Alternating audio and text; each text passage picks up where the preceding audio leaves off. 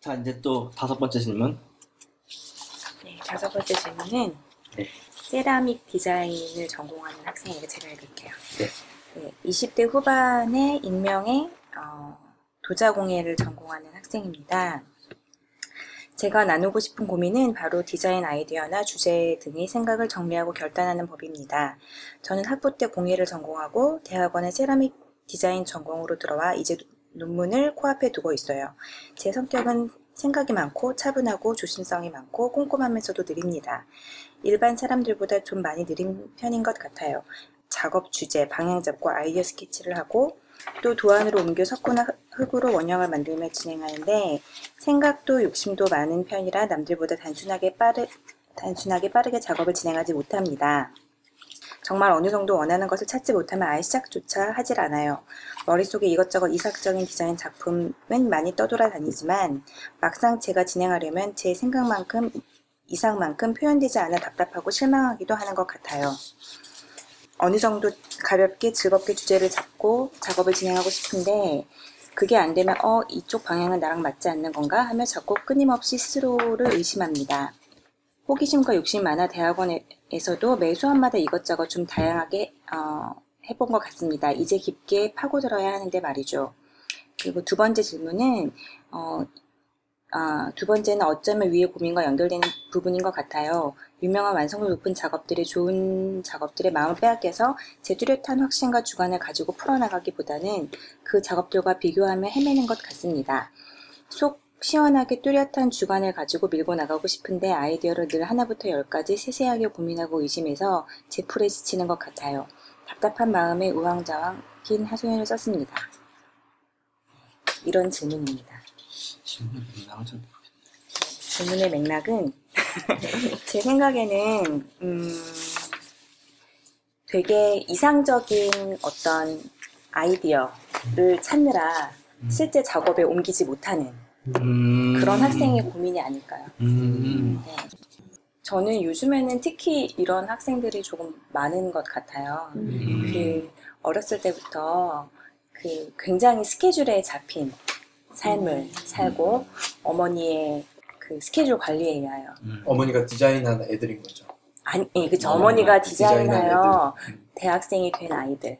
예, 대학생이 되었지만 내가 원하는 게 뭔지 몰라서 어떤 게 좋아요? 라고 물어보는 자기가 음. 해놓고도 선생님의 답을 기다리는 이 꼬마 친구가 말했던 것처럼 약간 자기 주관이 음. 많이 흔들려서 지금 음. 이 친구는 어떻게 보면 자기가 만화를 그리고 싶어서 그래갖고 캐릭터도 그리고 막 그런 시간을 많이 소비하는데 사실 우리나라의 현실이 많이 그렇지 못하잖아요. 그런 데서 오는 고민인 것 같아요. 근데 저는 또 그것과 음, 이 친구가 지금 하는 일은 어쨌든 공예라는 것이 만들어서 굉장히 비주얼적으로 보여져야 되는 작업이잖아요.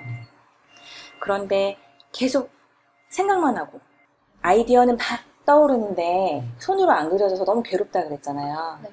예나? 네, 예나? 예나가. 근데 이 친구도 그 공예를 한 기간이 지금 굉장히 짧기 때문에 대학교 다닐 때 뭐 세라믹이랑 도자를 같이 했고 대학원 다니면서 도자를 했다 그랬잖아요. 근데 어떤 경우에는 특히 공예 같은 경우는 그런 것 같아요.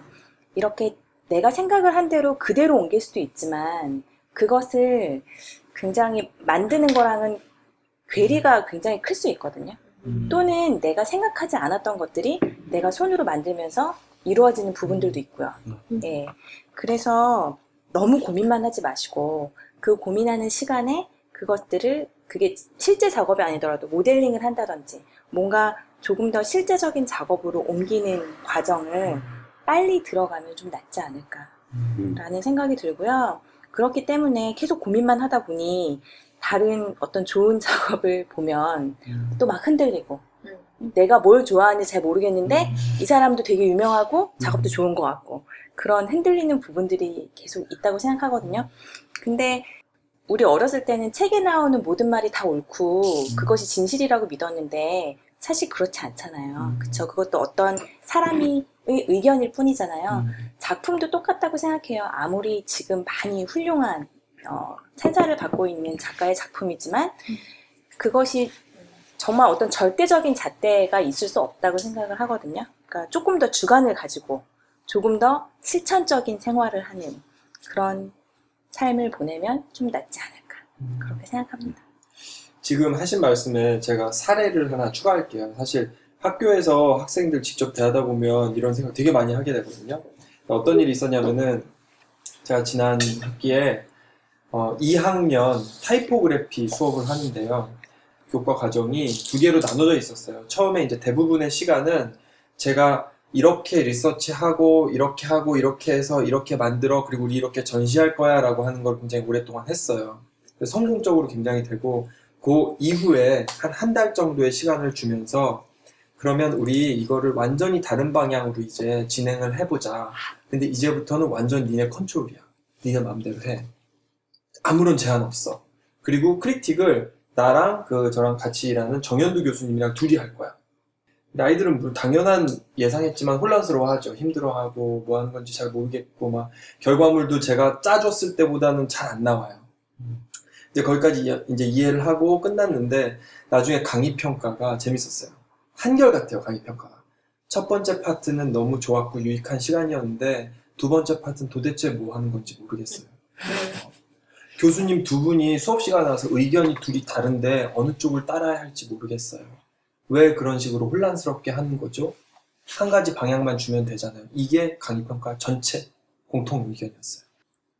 그래서 어, 약간 예전과 좀 세대가 확실히 다른 것 같아요. 예. 그 우리 때는 저도 이제 뭐 옛날 얘기를 하는 시점이 됐으니까 90년대 학교 다녔던 친구들끼리는 교수님들이 안 시키는 거 하고 시키는 거는 좀 이렇게 내팽개치고 막 지루해하고 막 이런 약간 삐뚤어진 반항심도 있었고 막 그런 용소숨 치는 게 있었다면 요즘에는 정말 열심히 하고 집중해서 하는데 그걸 벗어나지 않으려고 하는 게 좀 있는 것 같아요. 맞아요. 예. 저도 너무 답답한 게 저한테 막 물어봐요. 이게 그러니까 자기 생각인데 자기 디자인인데 그래서 넌 어떻게 생각하냐고 왜 그렇게 생각하냐고 거꾸로 물어보거든요. 좀 생각 좀 해보라고. 그랬더니 어떤 사람이 그러더라고요 저한테. 제가 몰라서 그 선생님한테 물어보는 건데 왜 질문을 하냐고 자기한테. 음, 좀 화내요. 네, 그래서 너가 한번 스스로 생각을 해서 그게 뭐가 좋고 뭐가 싫은지를 한번 깨달아 보는 게 더 중요할 것 같으니까 숙제라고 다음 주까지. 음.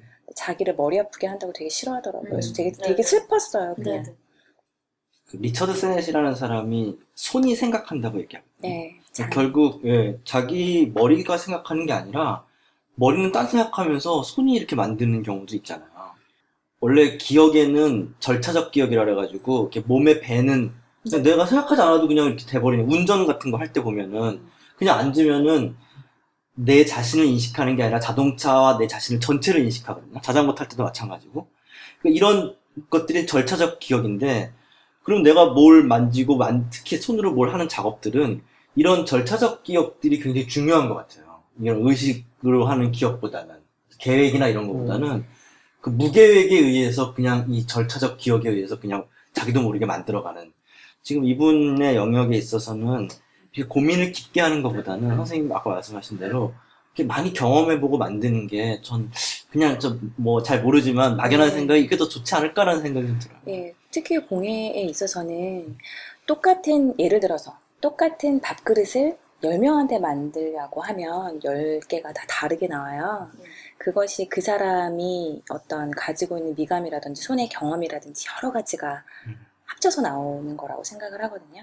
손, 손이 하는 경험을, 의 시간을 더 늘리는 것이 음. 자기의 어떤 이상과 그 결과물이 어떤 조금이라도 닮아가게 그 음. 갭이 조금씩 줄여지는 음. 네, 그런 단계일 거라고 생각해요. 정말 많이 연습하는 게 당연히 중요한 게요.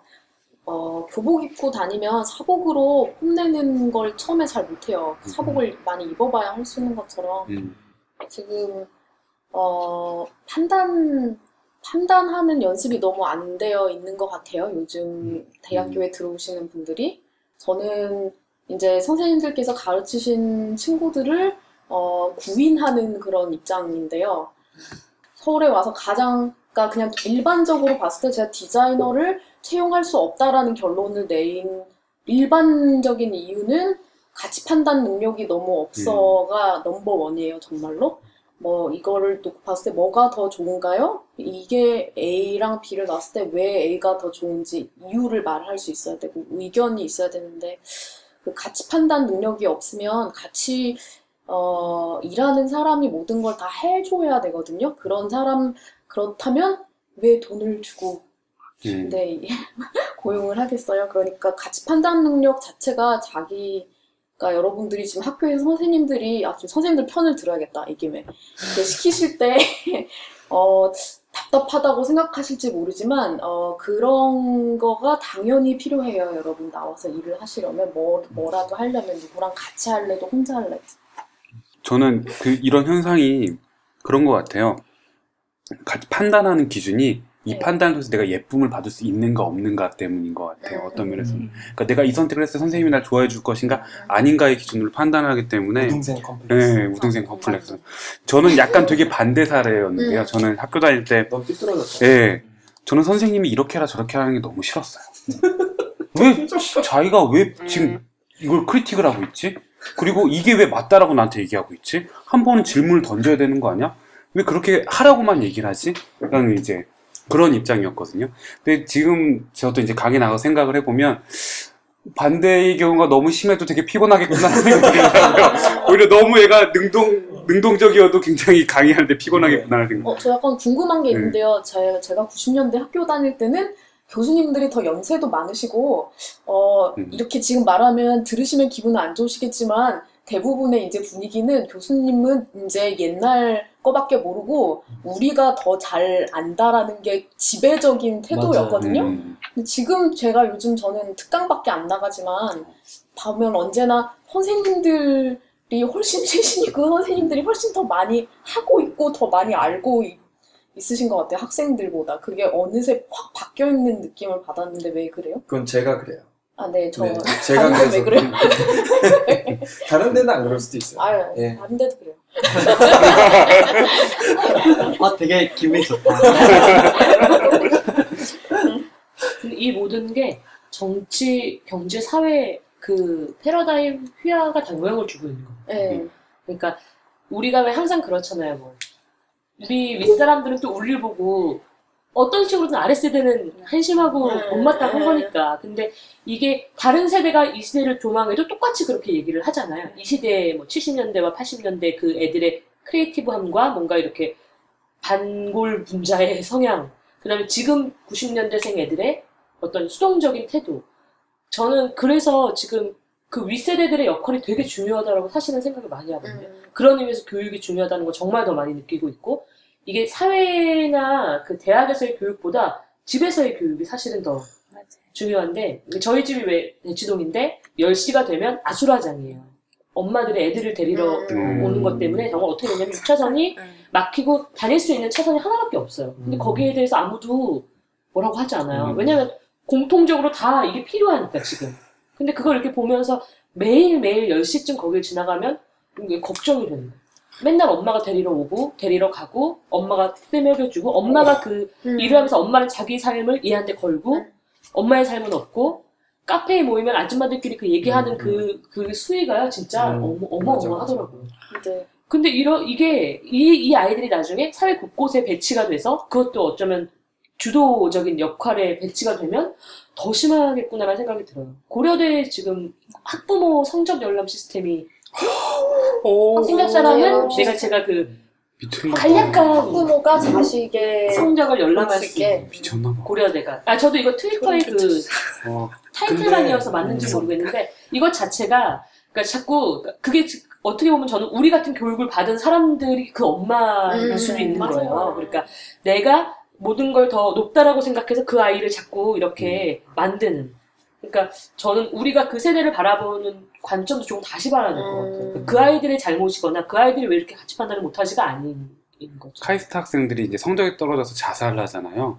네. 그 심리적인 가장 큰 이유 중에 하나가 뭐냐면 성적이 떨어진 나를 엄마는 사랑하지 않을 거야. 음. 엄마가 나를. 인간의 기본 욕구 중 사랑받고 싶다는 음. 욕구가 되게 강하게 포함되어 있대요. 맞아. 많, 많지. 근데 그거를 성적의 기준으로 자기가 스스로 판단을 하는 거죠. 음. 성적이 떨어진 나를 엄마는 사랑하지 않아. 그래서 난 사랑받지 못해. 이런 것들이 우울증에 빠지게 하고 자살하게 하는 그러니까 되게 이상한 상황인 거죠. 전혀 전혀 죽을 상황이 아닌데 그냥 근데 좀 다른 측면에서 보자면은 이건 좀 우울한 얘기인데, 음, 그렇게 초, 중, 고등학교 때 학교나 성적으로 포트폴리오를 쌓은 애들이 유명 대학에 들어가요. 그러니까요. 100% 현실, 오케이? 성적이 좋아야 들어가잖아. 어? 어, 우리 국민들 빼고 우리는 지방 애들이니까. 그런데 이거 짱나야 될것 같은데? 그런데 그 그렇게 여태까지의 경험 앞으로는 바뀔 수 있어요. 앞으로는 다를 수 있는데 지금 현재 상황에서 봐서 이전까지의 우리 사회적 경험을 보면은 그렇게 한 사람들이 요직에 배치가 되고 돈을 많이 벌고 살아요. 그러니까 엄마들이 그렇게 달려드는 거예요. 그 이유가 있는 거예요. 그래서 우리가 아 그거는 뭔가 너무 심하지 않아 잘못된 현상이지 않아 왜 깨닫지 못하지라고 하지만 소기의 경일기밖에 될 수가 없어요.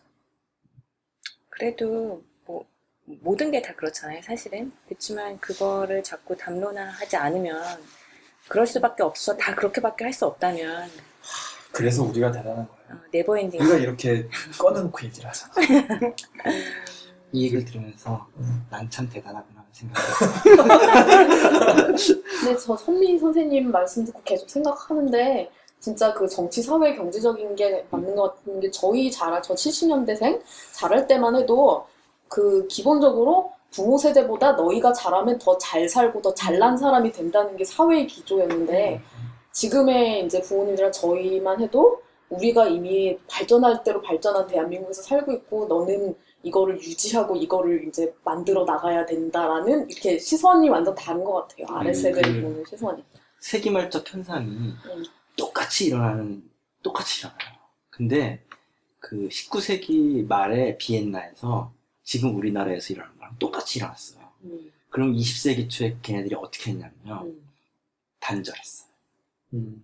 우리 아랫세대들이 우리들 세대랑 단절을 했어요. 음. 그 말을 안 듣는 거죠. 음. 네, 완전히 부정하고 치워버리고 자기네 세대를 가는 거죠. 그 근데 그게 또 21세기에 반복될지는 저는 잘 모르겠어요. 아, 근데 많은 사회들이 그러니까 윗세대가 아랫세대 이렇게 종속하는 구조가 여러 그러니까 대부분인데 예. 네, 그 그때 당시에 그 앞, 우리 세대 아버지들이 엄청 일을 열심히 해가지고 부를 축적해 놓고서 그 세대 자녀들이 그거를 향유한 거예요. 그러면서 약간 우리랑 좀 비슷한 현상들이 일어났고 그 이제 그런 것들이 다시 자기 자녀들한테 가는데 그 자녀들이 그걸 못 찾고 부모랑 음, 단절한 거죠. 우리 세대가 그러니까 많은 걸 향유하고 음. 그 기대를 받았던 우리 세대에게 결핍되어 있는 게 한 가지가 있는데 그게 공동체 그 공동체 의식이 개념이에요. 없죠. 그러니까 개인의 행복이 곧 나라의 행복이고 우리는 자아에 대한 인식이 있기 때문에 내가 발전하면 우리나라도 발전하는 거지 뭐 예를 들어 이런 생각 포커스가 나예요. 그렇기 때문에 우리가 다 같이 아니면 우리 세대에 우리가 어떤 도움을 줘야지 이런 걸 내가 잘하면 그것도 되는 거야라는. 합리화의 기세가 좀 있다는 거죠. 그래서 저는 이 부분에 굉장히 공감을 하고 내 주변 주변을 봐도 그런 것 같아요. 자기가 먼저고 그 다음에 그런 연대나 이런 거지. 그 이게 두 개가 공존한다라고 아주 음. 합리적인 얘기를 하는데, 난 나야. 아, 근데 약간 여기서 음. 어떤 어, 유실되는 뭐가 있는 것 같아요. 그러니까 누가 음. 힘들다고 하면 그게 개인의 문제로 치부가 돼, 어, 맞아요. 되고 예. 어저께 제가 친구랑 같이 종편을 원래 안 보다가 종편에서 뭐 썰다. 파라다이스 뭐, 뭐 이런 게 있었어요. 그게 뭐냐면 중국 리장에서 어떤 한 개인이 가서 성공하는 얘기였어요. 종편다운 얘기였고 리장이 지금 얼마만큼의 사업 그 확장성의 가치가 있고 얼마를 가지고 여기 들어오면 얼마만큼의 돈을 벌 수 있고 막 이런 얘기였어요. 그래서 내가 뭐 저런 게 막 자기기적이긴 하지만 개인이 열심히 노력해야 하는 건 사실이지 이렇게 얘기했던 옆에 있는 친구가 이런 종편의 저런 시스템들이 모든 문제는 개인의 문제라고 치부하기 위한 이데올로기 논리라는 거지. 음. 어, 사회 시스템이나 사실 이런 거에 눈 못 돌리게 네가 제대로 못해서 너가 어, 자, 뭐지 낙오되는 거 아니야 라는 음. 책임감을 돌리는 거죠. 맞아. 그 말이 굉장히 나도 그, 그 부분이랑 별개로 생각하고 있었던 거예요. 네. 그래도 개인이 노력은 해야지라는 생각을 저는 하고 있었던 거예요. 음. 사회 시스템 문제를 하는 게 어떤 루저들의 얘기라고 생각하는 마음이 나는 데도 있었던 음. 거예요. 네네네. 그때 어, 그때 되게 깜짝 놀랐어요. 네, 그죠. 그러니까 뭐지? 어, 소프트웨어나 이런 서비스나 여러 다른 분야 사람들하고 일을 하게 되는 디자인 분야들의 경우는 그런 이렇게 제약을 주는 방법론이 많이 발전됐거든요. 뭐, 음, 뭐 UI 스케치 할 때도 종이 뭐 세 번 접어서 음. 뭐그뭐 여덟 개를 2분에 채우기 그, 그 타이머 앱도 나와 있어요. 그런 것들. 음. 그러니까 여러 가지 방법들이 있는데 에, 그게 이제 공예라든가 더 이렇게 개인적인 작업을 한다거나 그런 분들도 좀 적용해 보실 수 있을 것 같아요. 음. 그러니까 진짜 어떤 생각이 드냐면 요즘에 되게 정보가 많잖아요. 정보가 너무 많아서 너무 좋지만 너무 많아서 헷갈려요. 맞아요. 너무 많이 찾지 마시고 일단 내 생각이 옳다고 생각하고 실천을 하고 또 비교도 하고 일단 약간 실행력이 필요한 것 같아요. 네, 네. 음. 혹시 모셔오길 잘했지.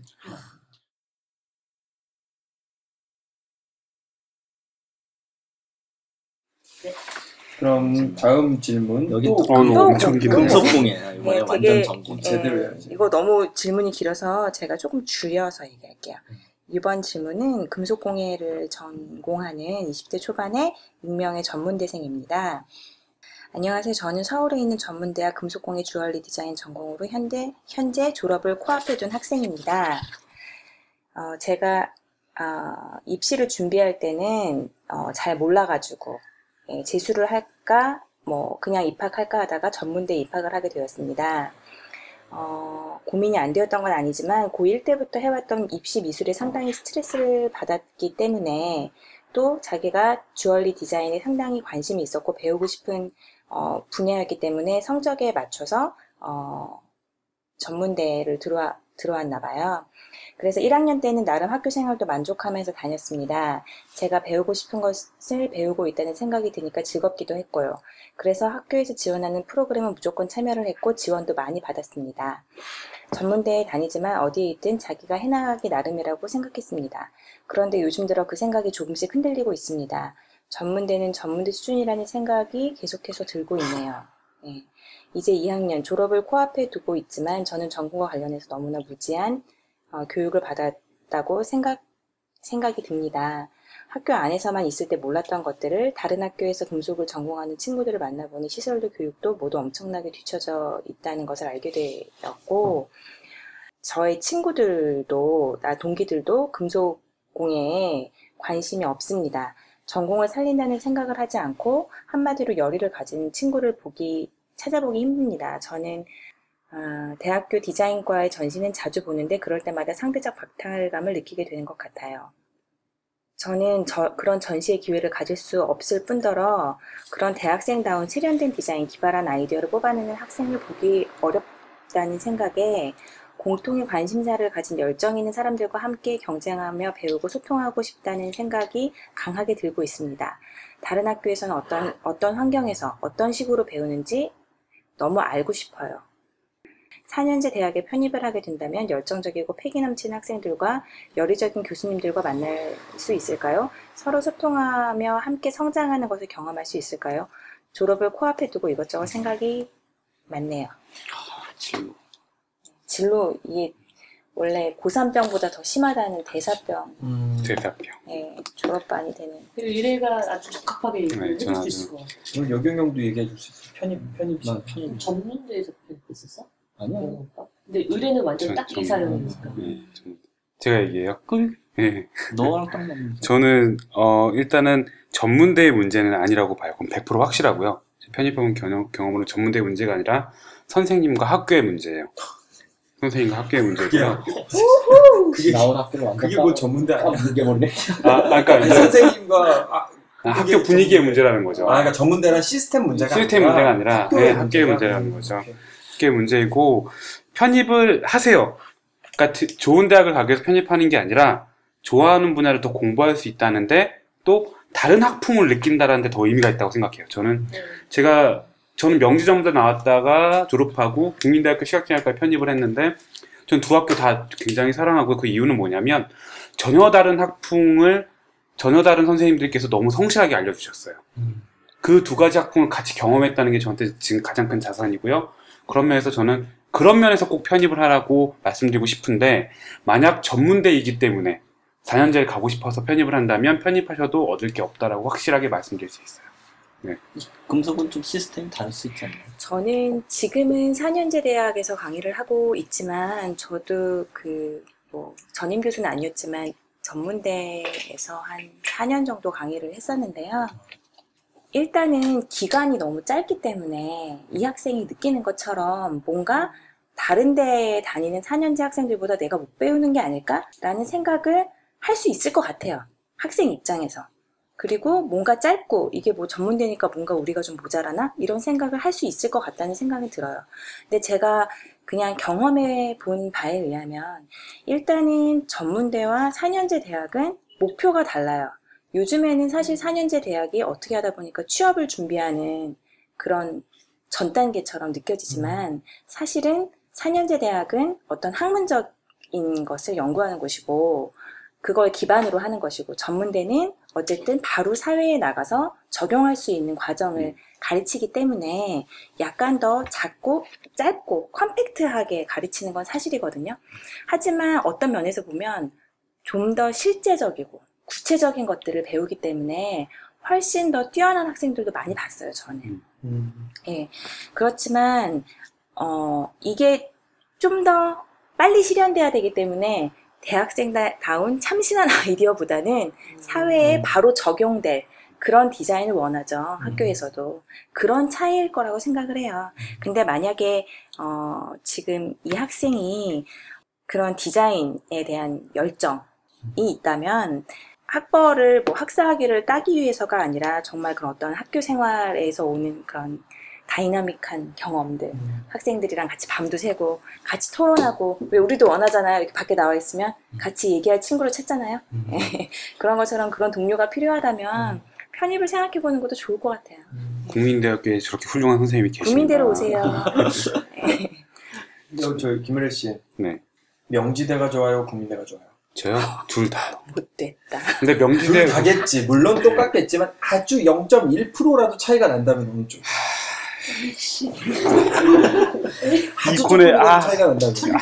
제가 일단 그 제가 편입했을 때 전 면접을 봤거든요. 그때 이제 선생님들께서 네가 이 학교에 왜 왔냐라고 물어보셨었어요. 왜 이 학교에 지원했냐 그래서 저는 딱 한마디 했는데 그게 결정적으로 제가 합격된 음. 계기이기도 해요.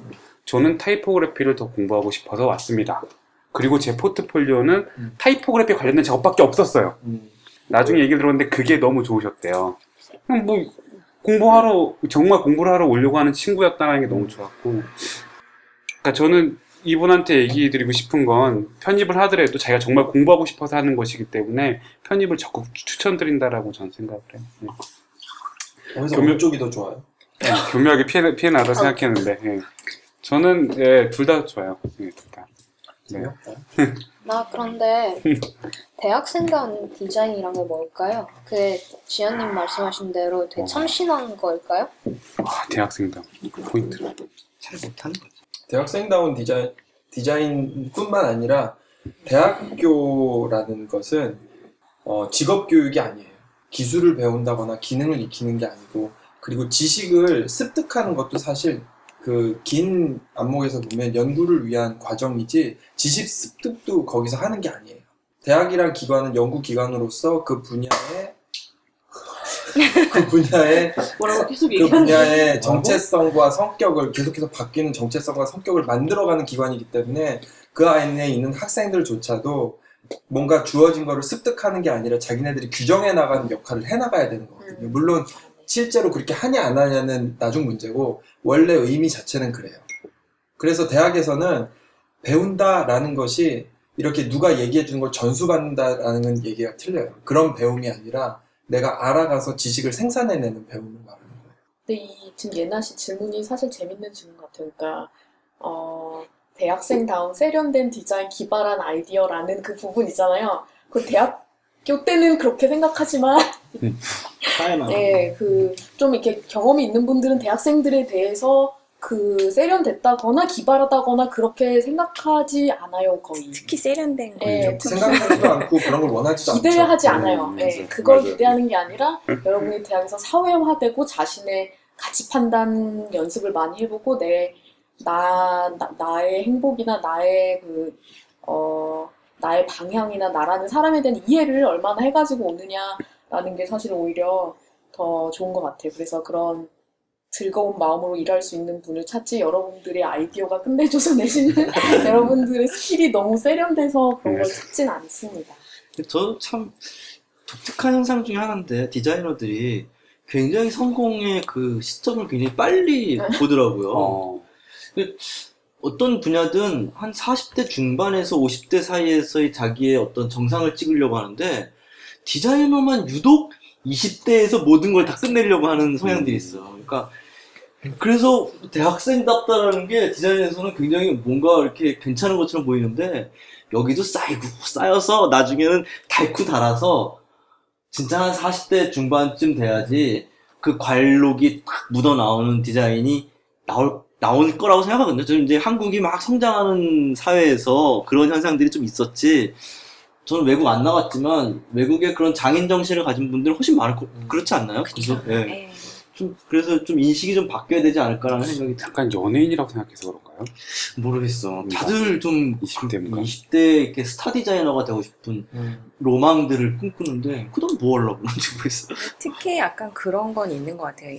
이제 모르겠어요. 저희 분야 같은 공예 같은 분야는 사실 음, 나이가 들수록 약간 더 이렇게 음, 더 음. 성공할 수 있는 확률이 더 크고 저희 학생들이 질문하는 게 그런 거예요. 저도 선생님한테 했던 질문. 선생님 언, 언제쯤 되면 제가 먹고 살 수 있을까요? 근데 그때 저희 선생님이 그러셨어요. 30대 중반이 되면 네가 하고 싶은 일을 계속 하면서도 살 수 있는 방법이 생긴다고. 어떻게 저런 얘기를 하지? 그렇게 생각했거든요. 근데 그렇게 되더라고요. 그러네. 네, 제가 하고 싶은 일만 하면서 음. 살수 있는 방법이 생기더라고요. 30대 중반이 되니까. 그래서 학생 이제 때는 좀 까마득한 얘기죠. 네, 똑같은데 영원히 오지 않는 음. 시간이죠. 특히 약간 이렇게 뭐 그래픽 디자이너라든지 그런 직업을 가진 음. 학생들은 이게 뭔가 자기가 굉장히 쫓기고 있고 저는 제가 그런 전공은 아니지만 주변에서 보면 쫓기고 있고 20대 때 그 뭔가 되게 참신한 아이디어 그걸 가지고 음. 성공을 해야지 40대 50대가 되면 자 나는 퇴출될 것이다 음. 이런 생각을 많이 하는 것 같아요 왜 그럴까요 선생님? 지금 고민 보내시는 분께서 편입을 하시니 하셔서 나중에 졸업하셔서 이제 회사에 들어가신다면 회사에서는 어 님께서 이렇게 대학생다운 이렇게 뭐 이렇게 세련되고 기발하고 그렇게 되었기 때문에 님을 뽑으실 것 같진 않아요. 그렇진 않고 그렇게 본인을 개발하고 싶었고 그걸 실행에 옮겼고 자신의 판단을 해서 그 자신의 어 자신이 한 판단에 책임을 지고 사는 사람이기 때문에 뽑을 것 같아요. 그래서 저는 그건 좋다고 생각합니다.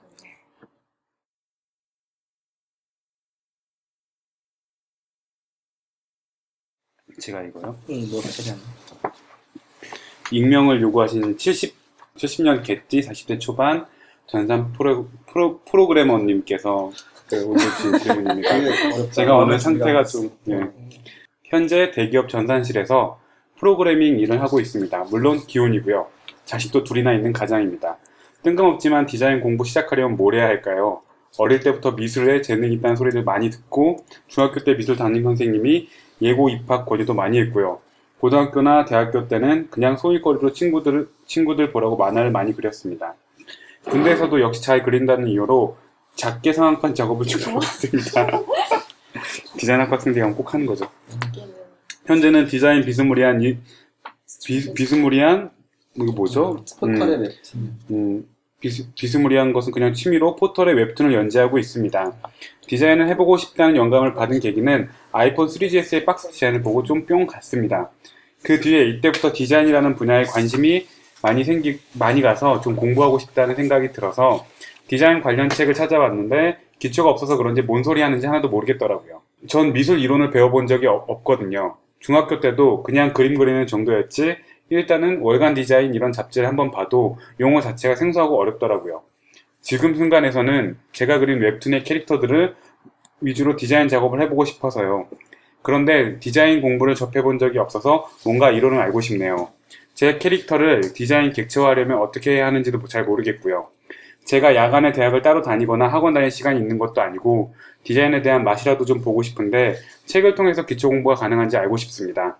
지금 월급쟁이지만 늦은 나이에 디자인을 공부해서 디자이너로 밥 벌어 먹는 게 가능한지 주변 그런 분들이 가능한지 주변에 그런 분들이 있는지 좀 알고 싶습니다. 남들은 그냥 공인중개사 같은 자격증으로 노후 준비하라고 하는데 그게 현실적인 건지 알지만 그래도 가슴속에 뭔가가 꿈틀거리면서 갈구하는 게 바로 디자이너의 길 같다는 느낌을 떨치기 힘드네요.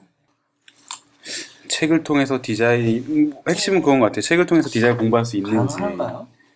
책을 책 통해서 통해서 디자인 공부는 좀 어, 근데 이- 지금 사셨던 책도 그렇고 약간 이론을 알고 싶다고 말씀하시는데 어, 제가 그냥 여기 써주신 것만 보기로는 캐릭터를 이렇게 그 디자인을 자- 다시 잘 해보고 싶다? 나는 이런 실질적인 프로젝트를 위해서 이론을 배우고 싶다라고 말씀하시는 걸로 종합이 되는데 제가 잘 그 의도를 잘 잡은 건지는 모르겠지만 어, 지금 원하시는 프로젝트 상에서는 이론이 별로 필요가 없는 상황인 것 같아요. 그러니까 프로그래머시니까 잘 아시겠지만 이제 새로운 language를 배우실 적에 Hello World부터 시작해서 이렇게 작은 프로젝트부터 시작하시는 것처럼 마찬가지로 이미 가지고 계신 캐릭터를 디자인 하시다 보면 다른 게임에서 어, 뭐 캐릭터를 어떻게 디자인해나 무슨 웹툰은 어떻게 디자인됐나 이런 것들을 제 생각엔 정말 여기 책 쓰시는 분들 많아서 죄송하지만 책 한 권 전혀 사지 않으시고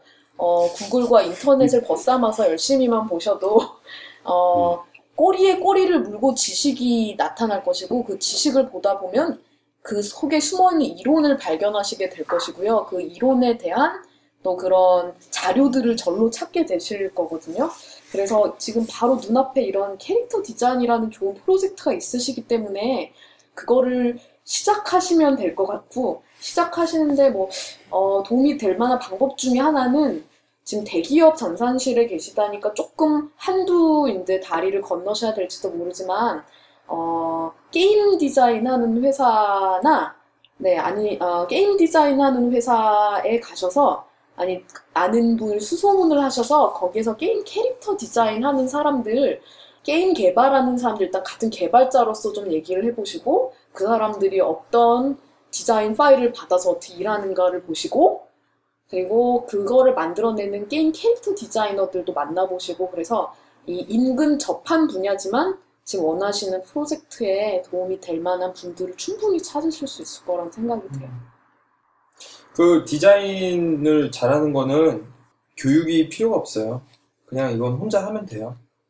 디자인 교육은 디자인을 잘하려고 교육받는 것도 아니고, 그리고 디자인 행위로서의 디자인, 그러니까 만드는 디자인은 교육이 필요 없고 그냥 독학으로도 얼마든지 익힐 수 있어요. 혼자서도.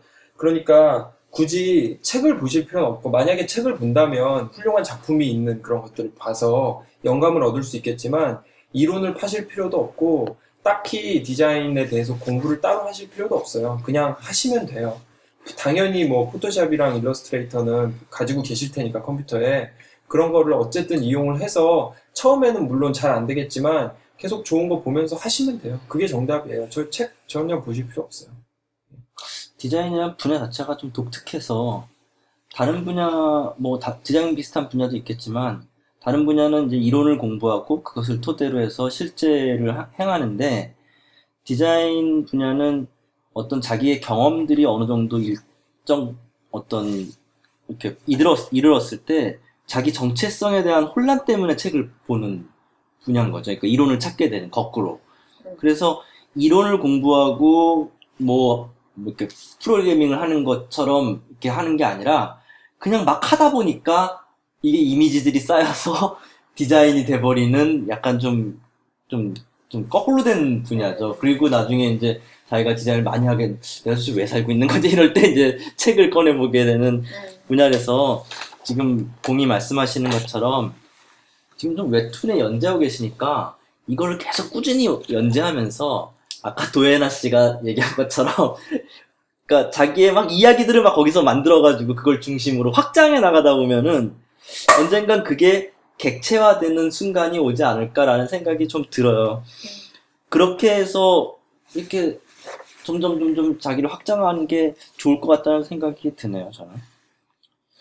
저 디자이너 밥 먹, 밥 벌어 먹는 것 40대 물어보셨는데요. 조금 펴서 대답 드리자면, 이- 뭐 이런 용어가 요즘 있는데요. 뭐 라이프스타일 비즈니스라고. 그러니까 이게 사실 저희한테 많이 해당되는 말이에요. 이게 어떤 거냐면 수익이나 확장의 극대화를 목적으로 사업을 하는 게 아니라 어, 내가 하고 싶은 일을 내가 하고 싶은 만큼 내가 원하는 작은 소규모의 사이즈로 하면서 생계를 충분히 벌어나가는 그런 걸 보통 라이프스타일 비즈니스라고 하는데요. 음. 그러니까 우리나라에서 40대에서 대기업을 관두고 디자이너로 밥 벌어먹는 이라고 말, 이라고 이렇게 썼을 때는 찾기 훨씬 힘들게 생각이 되는 것 같지만 40대 이상인데 이런 창작하는 일을 하면서 라이프스타일 비즈니스로 잘 사는 사람 뭐냐면 아, 네, 많이 있어요. 아주 상당히 많이 있어요. 그리고 한국에도 제가 보기에도 꽤 있는 것 같고, 음. 어, 또 외연을 넓히시는 방법 중에 하나는 어, 외국에서는 확실히 이제 나이를 별로 따지지 않아요. 그리고 캐릭터 일러스트레이션 이런 분들은 이제 어, 온라인상에 marketplace들이 많아졌어요. 뭐 Dribbble, Behance 이런 데 다 포트폴리오를 올리실 수도 있고 그러면 외국에서 contact을 받으실 수도 있고 그런 어, 우리나라에서 약간 나이라는 게 조금 더 장애가 된다면 그 외연을 넓힐 수- 아주 쉽게 넓힐 수 있는 방법이 요즘은 뚫려 있어요. 그래서 제가 보기에는 사실 꽤 가능한 시나리오예요.